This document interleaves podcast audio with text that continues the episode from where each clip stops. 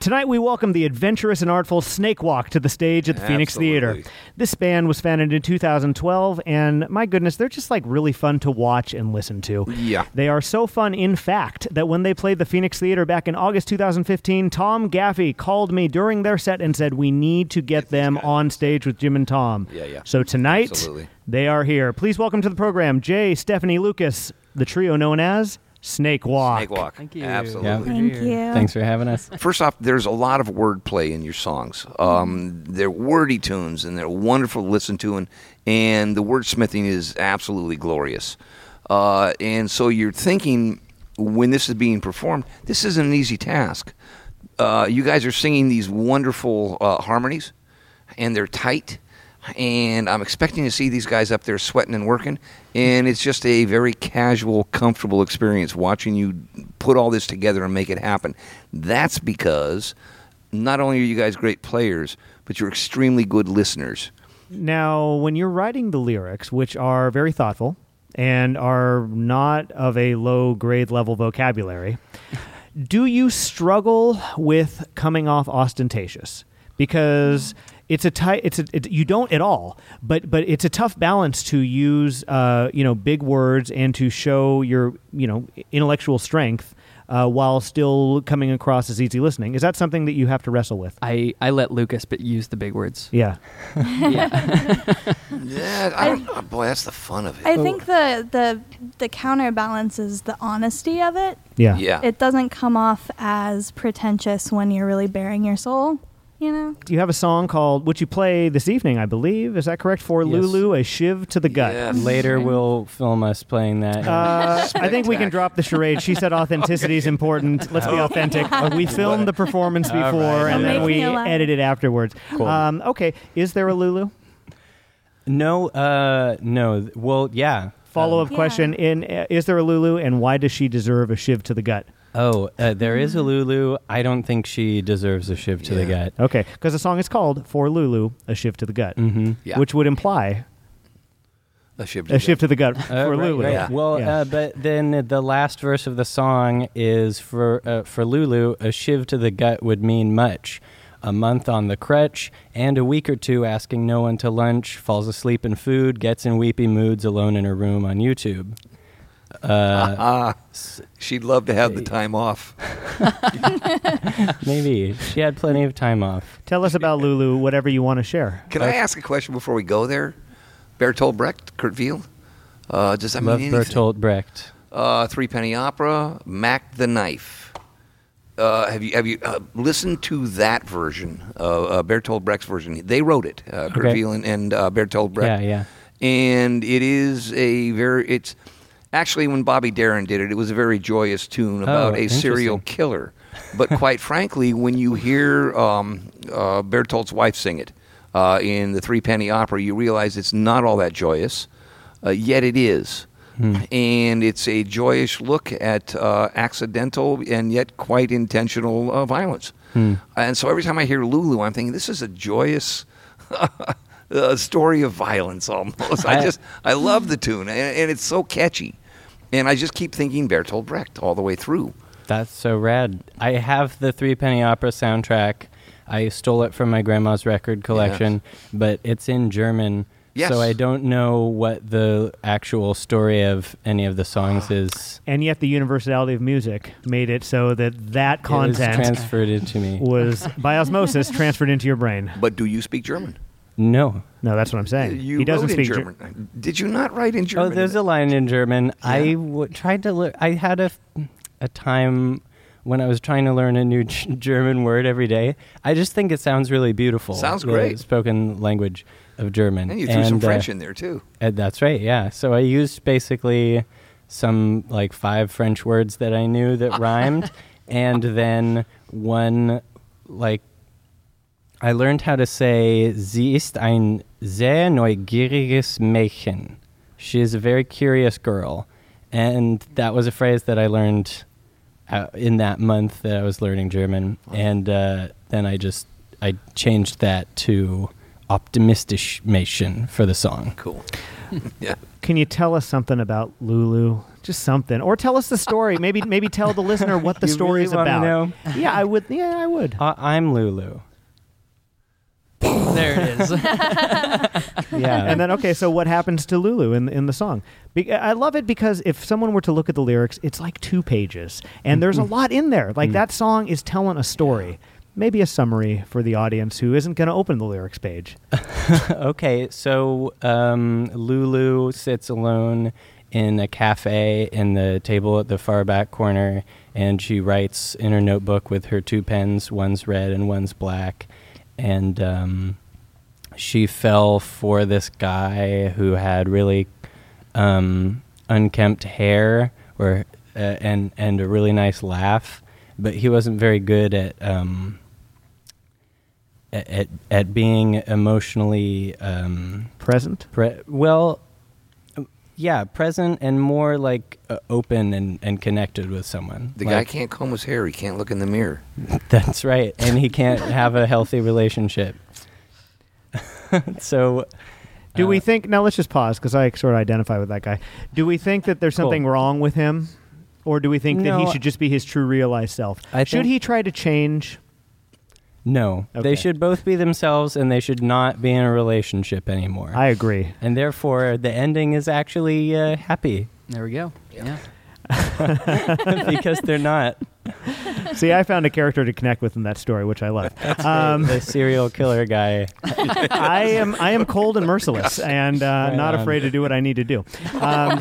Except comb his hair. Actually, his hair is usually quite cold. Except it's raining outside today, so unfortunately, I'm a little, murderous. Thank you. Never trust Jim on a rainy day. Don't. Okay. Hey, so you guys were in the Press Democrat. Where was this article? It was like, hey, there's a bunch of bands to pay attention to, and you were one of them. Yeah. There was a quote in that article that I took great issue with. I thought it was like the understatement of the century. Are you ready? Or at least the understatement of the article. And that is, a hint of drama pervades their work. I don't think this band exists without drama and theatrics. Would you agree with that? Definitely. Right. Tell us about like how drama and theatrics are like in the DNA of this band, because I know your performances have a hint of theatricality to them. Why are those elements important to this project? It's just an additional form of expression, really. Mm. Would the band exist without that form of expression? Not in the same state. It wouldn't be Snakewalk. It wouldn't be Snakewalk. I mean, we could have plenty of different variations. You two have played music together for longer than I've played music at all. And I originally, my art form was theater. So a lot of that it spills over into it. And I think, we all love theater. Right. Mm-hmm. Right. Yeah. Yeah. You do. Now, there's a group called The Imaginists in Sebastopol. Yes. And we need to go deep into them because I think that their DNA is mixed deep with your DNA. Sure. And I think it's almost, you can't even separate these two. But they posted something online last year, which I think really supports what we said earlier about your guys' lyrics. And they asked their listeners and their readers and their viewers to support artists who insist their art form does not conform. Mm. Mm-hmm. And that's what I think about when I see your guys' lyrics. This is poppy, but it's also complex lyrically. So let's say you walk into a room and you're talking to somebody and they have no idea what the Imaginist is, which some listeners may be that person. Mm-hmm. Sure. Let's tell them about Imaginists. The Imaginists are an experimental theater company in downtown Santa Rosa in the South A Arts District. And they create new work with a focus on an ensemble style of creating. So everyone has a part in the formation of all the elements of the script, of the story, of the set building. There's lots of improvisation whatever the cast ends up being for a particular show, they all have to invent everything and then rehearse it and then perform it. But it's fantastically interesting work, super exciting, really alive theater that's responding to the political situation worldwide and then here in town as well. Lots of bilingual work, free performances in the parks for families. We were all in a show together, all of Snakewalk. So good, so fun. They was in, yeah, yes, and the whole band was there. The Eternal Return of the Cosmic Star Child from the Songbook of the Invisible Sky. Beautiful. It's an interstellar operetta. There we go. Mm-hmm. You guys did the music for that, mm-hmm. if I'm not mistaken. With musical direction by Charlie Davenport. Charlie Rags Davenport, yeah. A friend of the program. We love Charlie Rags. Charlie Rags Dav. Charlie Rags Dav, as I like to call him. Well, this is interesting. So you did the score for this project? Mm-hmm. Okay. Right. Performed live when the performances mm-hmm. took place? Yes. Let's see how deep we can go here. This piece... this is from a review of it. Dialed deep into current day issues of xenophobia, spirituality, and refugees. This is very topical given what's going on in the world in the last year. Mm-hmm. When you are observing that as the people that you are, does it bum you out on a personal level? To a point. I think you mean the subject matter. Which yeah. Yeah, because some people are able to. Some people are able to just disconnect and say, "I'm doing my thing," but other people they take it heavily. I'm curious how you personally that one for me. It was just so much fun to work with Charlie and the whole band there with the Imaginists that it almost didn't get to me. Yeah, but sitting down and watching the news or something after doing that show, that's when it starts to relate. Oh wow, this is this is all happening. This is real. Do we think art like this can make a change, or do we think it's just a way for us to try to process the awfulness that we witness in the world and just try to come to terms with it in whatever way we can? Can it change one's soul? Absolutely. Yeah. I would think it can. I mean, hopefully both. I'd say both, depending on where you are as an audience member when you walk into one of those shows. And we recommend going to those shows twice because they run for usually 3 weeks. And it'll change. The show itself changes over those 3 weeks and grows and all that. And I think that it's even enough to just make people aware is another thing, or to just stop and question something that maybe was taken for granted, like something about this particular play as well, The Eternal Return, is that it was somewhat based on the nativity story, and you have a homeless woman who is a refugee who's looking for a home, and everyone is turning her away. And so you look at the actions that people are taking and compare that with a story that many people are taught, from childhood. And that hold very dear many people, right? Too. And so there's a contrast there between what people might say they believe or think that they believe and then their actual actions, and just making them aware of that disconnect, or just making them question for a moment. Yeah, would they let that Palestinian family into their home if the woman was pregnant and needed a place to?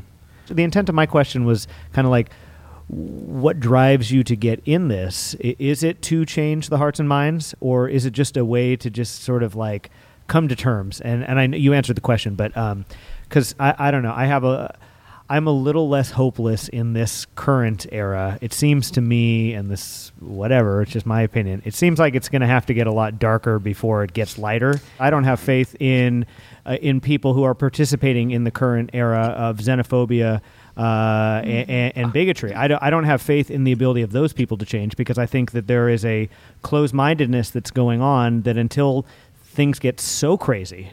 and until they are so proven wrong, which I think will happen over time, because I think that line of thinking, I think, is it's not the way that humanity should go. And it's only harmful. It's only harmful, and I think it ultimately ends badly. Right. Mm-hmm. Check this out, though. Donald Rumsfeld, hate the motherfucker. Now we're getting somewhere. Yeah, there we go. Thank you. Go ahead. Yes, and we can say motherfucker true. Then. No, I like it. I like it. Are you kidding? This son of a bitch... and Karl Rove. Can say that. And all of these guys. Boy, it's getting political here. Well, but and the point is, this will probably never make it either. But I think it might. They sent us to the Middle East, and if you talk to Donald Rumsfeld, here's a man that loves his family, loves his wife, loves his children, loves his grandchildren, and why he did it was because he thought it was the right thing to do. That's the tough thing. And Kurt LeMay carpet bombed Germany and Japan during World War II, and how many innocent people were murdered in that solution, yet he didn't do it with a mean heart. He did it with what he thought was the right heart. And that brings us back to going to Imaginists show, and you just for a second think, oh, other people's feelings, other people's lives and families.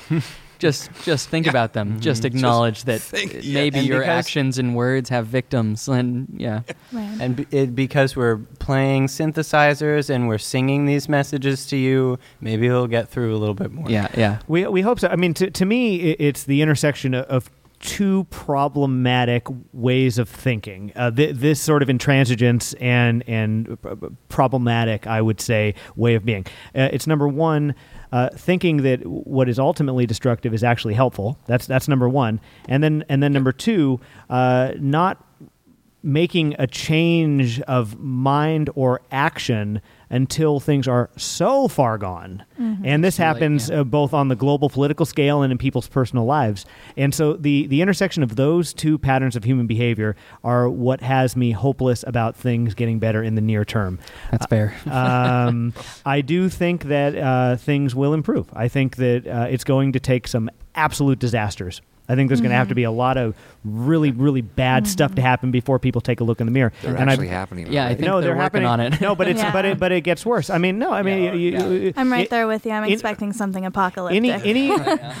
Any of us who've known anybody with any amount of personal problems that they've been unable to solve knows from a mile away, if you're observing this person, oh my goodness, this is not a good pattern of behavior. Oh my goodness. Right. And then a lot of the time, it's not until it's way too late, or at least a lot of damage has been done before a pivot is made, and that applies in one's life, and it also applies broadly throughout the way the world is run.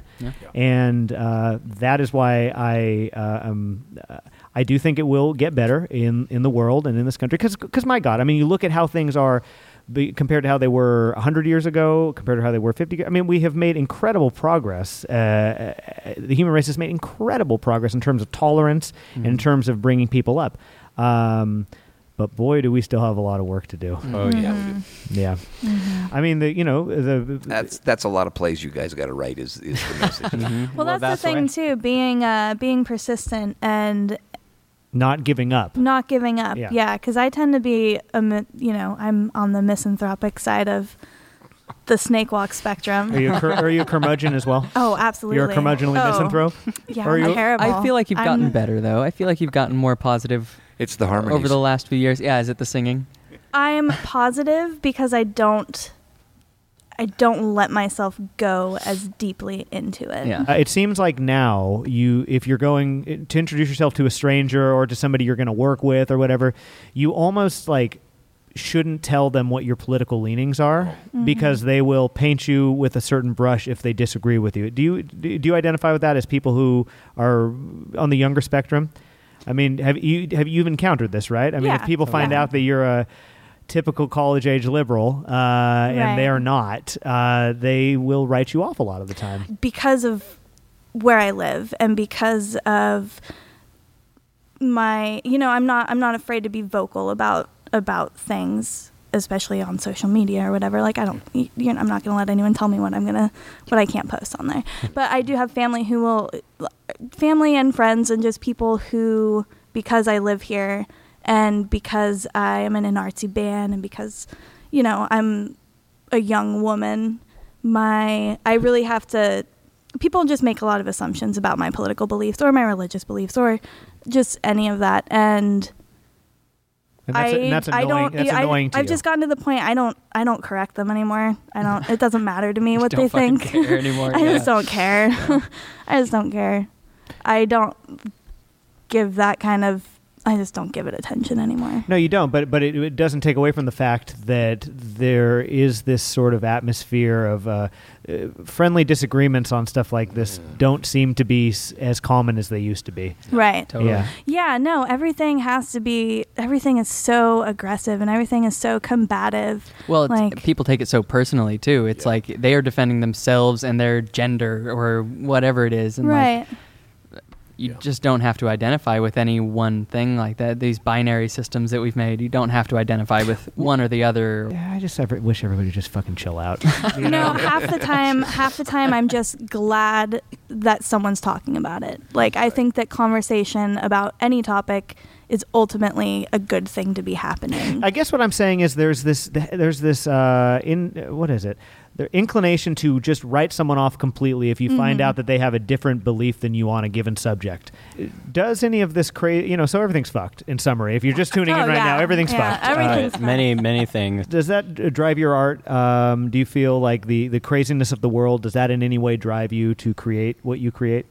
Because your music is, and because of theatricality and all that, and the lyrical content, it's a step more than just a group of people who just want to be in a band. Mm-hmm. There's another level of commitment here, and I'm curious what drives that. I can say something to that point, which is like we recently have been choosing our gigs very carefully, and that's one of the ways that we, everything's fucked, and we don't want to be feeding that fuckery. And the fuckery, yeah.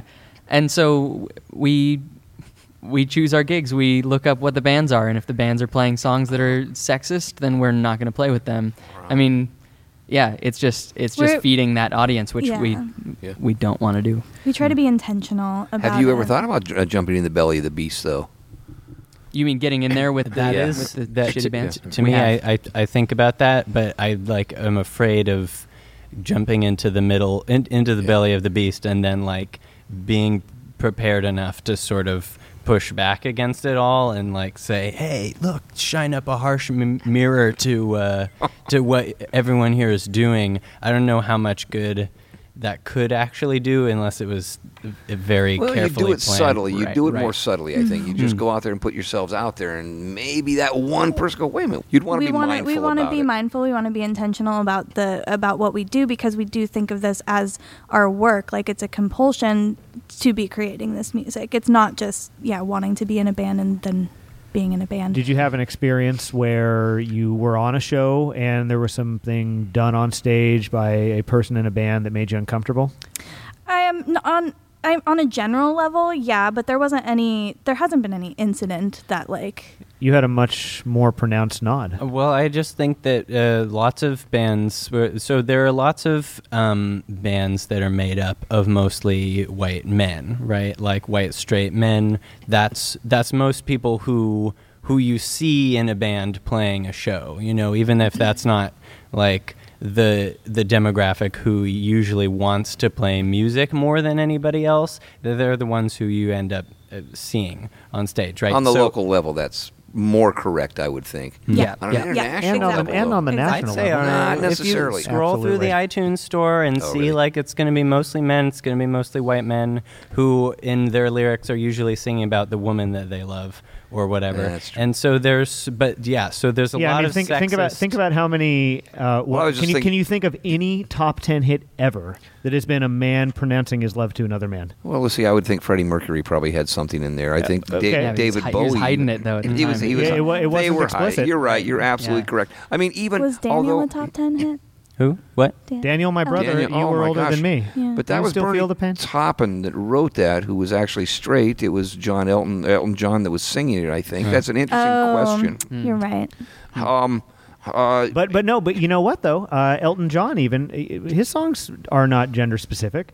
Are they or aren't they? I don't think they are. I think that they're produced in a way, and I don't blame him, by the way. I don't blame him at all, especially given when he came. I still don't think that it's commercially wise, unfortunately, for a gay frontman of a band to sing about how much he loves his boyfriend or husband. Right. And that's unfortunate. Kind of why we're playing music. Climate is not safe. No, it not only is it not safe, but you will be punished commercially. So here's the thing. When I was a kid listening to even Rod Stewart, there was the implication Maggie May was a guy. And it turns out it's not true. But this was allowed to be a rumor that that they used for marketing in those days. Traffic, Low Spark of High Heel Boys, phenomenal album, by the way. If you haven't heard it, absolutely spectacular. It at least addressed cross-dressing. It led us to believe that it was also addressing gay relationships.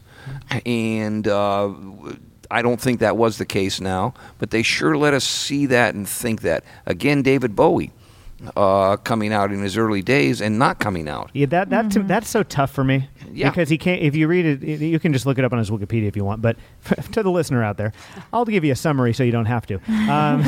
In the early 70s, and you were there, so you could probably chime in. I read it. He came out, and wow, what a thing that was. Yes. And then 10 years later, he said, "Actually, I'm not," and what a mistake it was to say that I was.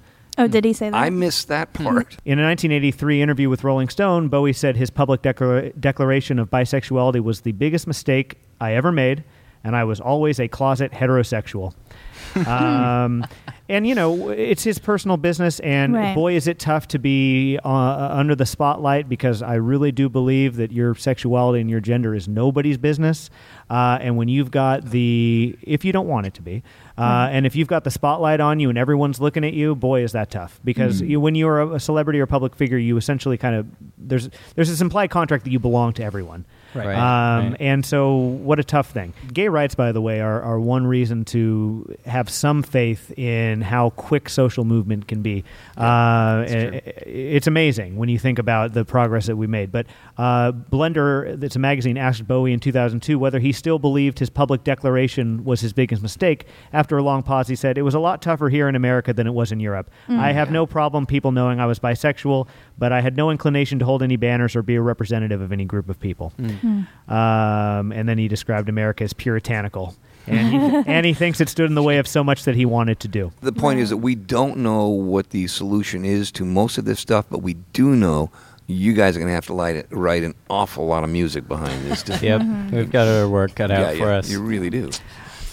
That was a good button. That's kind of, that I did want to say that. So that kind of thing, like we are a band who performs very intentionally and selects our gigs very intentionally and even decide our set list very intentionally. Like, you know, we're very, it's an intricate thing for us, and we don't want to come out as the champion for some cause without acknowledging our own privilege. Like, we're still a bunch of white kids who live in Northern California. Like, we don't want to be spokespeople. Our studio is in my dad's house. Yeah, like, we could not afford studio space. The car that we usually haul our gear into gigs, my grandmother basically bought for me. Spectacular. Yeah.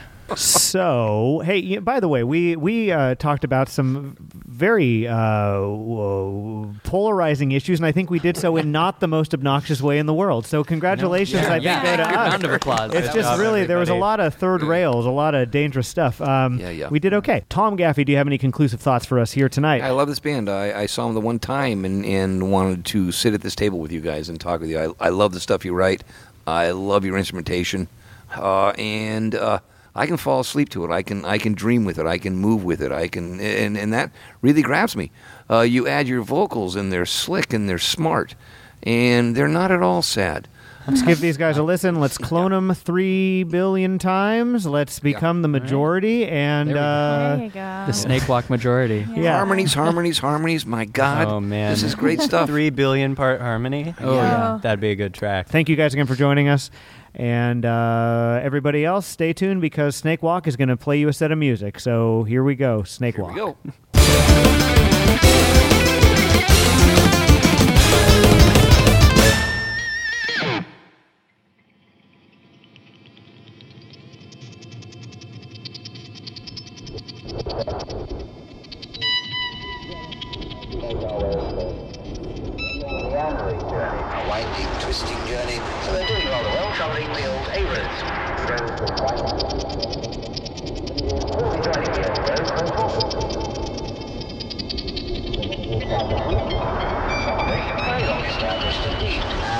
There's social features as to whether so the boundaries are just the same as they were in those times. But at the same time, those traditions have changed in other ways. Things change very dramatically, of course, but very often it is the case. So where we're going, ladies and gentlemen, is these to us. Along the meandering journey, a winding, walking journey, you'll see deer, sheep, horses, and a number of people in the house. Along the meandering journey, one or two thatches as well, a caldarium, a telidarium, a frigidarium, a winding, twisting journey, Turkish bars, roads with white twists, and all around we follow another river. So they're doing rather well. A winding, twisting journey, along the meandering journey, a winding, twisting journey, along the meandering journey, a winding, twisting journey, along the meandering journey, a winding, twisting journey, along the meandering journey, a winding, twisting journey, along the meandering journey, a winding, twisting journey, along the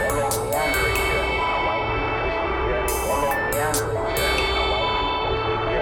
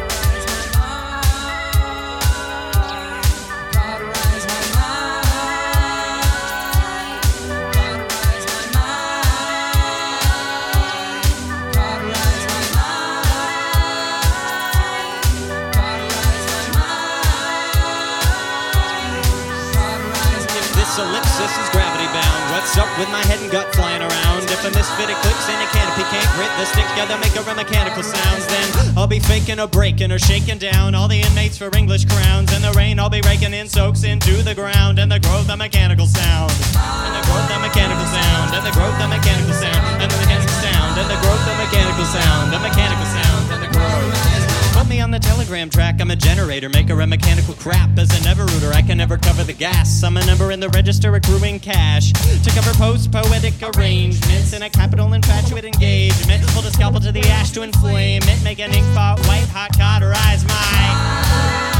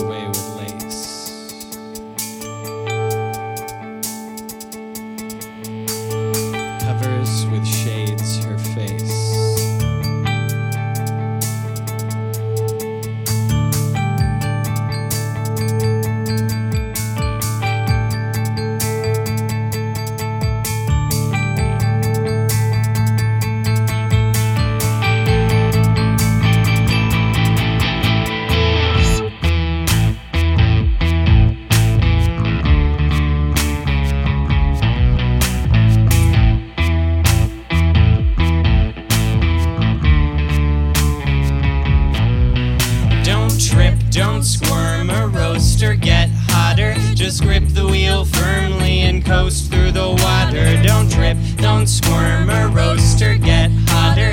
Just grip the wheel firmly and coast through the water. Don't trip, don't squirm or roast or get hotter. Just grip the wheel firmly and coast through the water. Don't trip, don't squirm or roast or get hotter. Just grip the wheel firmly and coast.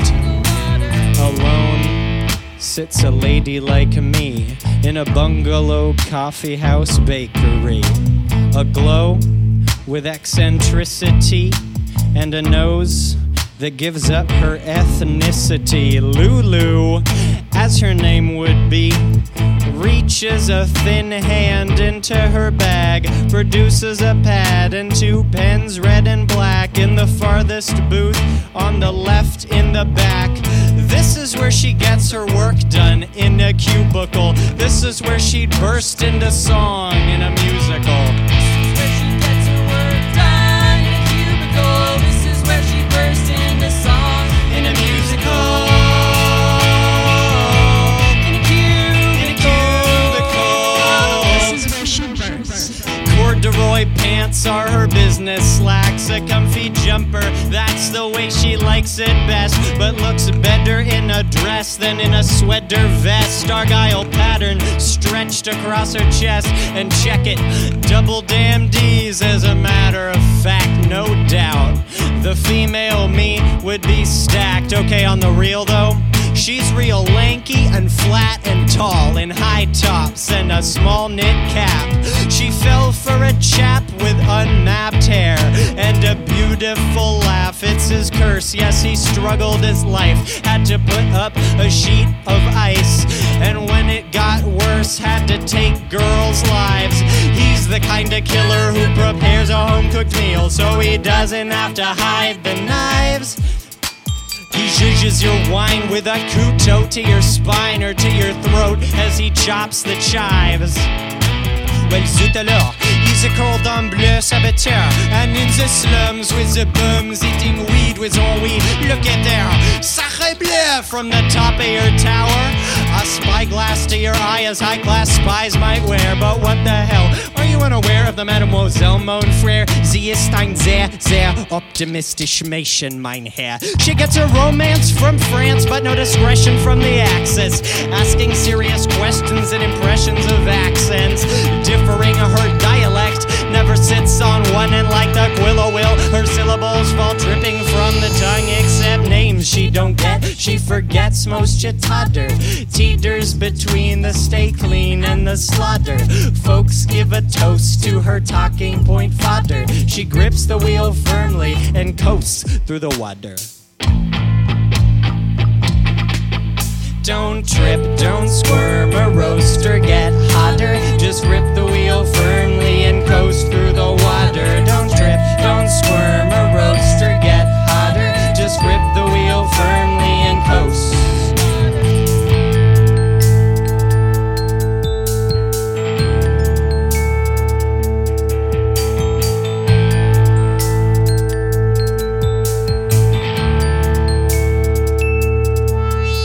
I won't say I'll never get hurt again, but I'm not gonna say that I'm not gonna flirt again.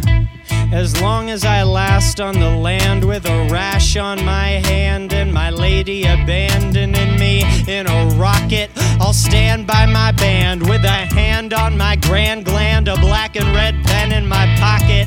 My locket is locked full of pics of her and my socketed twist for a fix of her. And in spite of the dames I stick flags in, I cry at the sight of that damn station wagon Christ.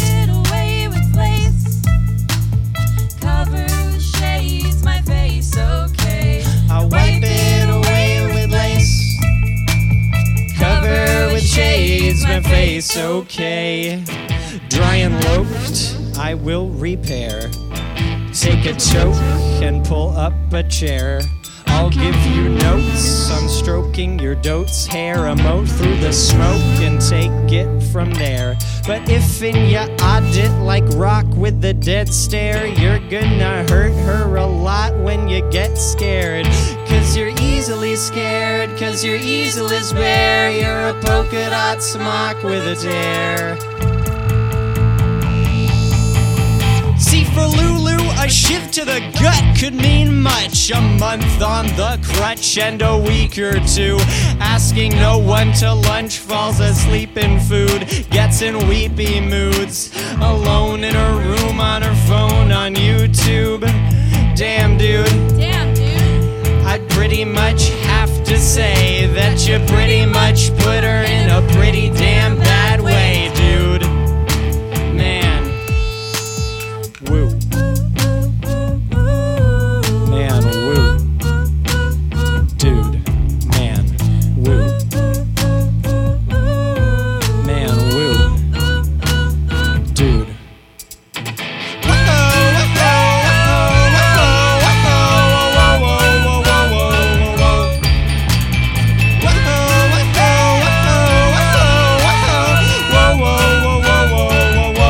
Get a grip, don't trip, don't squirm or roast or get hotter. Just grip the wheel firmly and coast through the water. Don't trip, don't squirm or roast or get hotter. Just grip the wheel firmly and coast through the water. Don't trip, don't squirm or roast or get hotter. Just grip the wheel firmly and coast through the water. Don't trip, don't squirm or roast or get hotter. Just grip the wheel firmly and coast.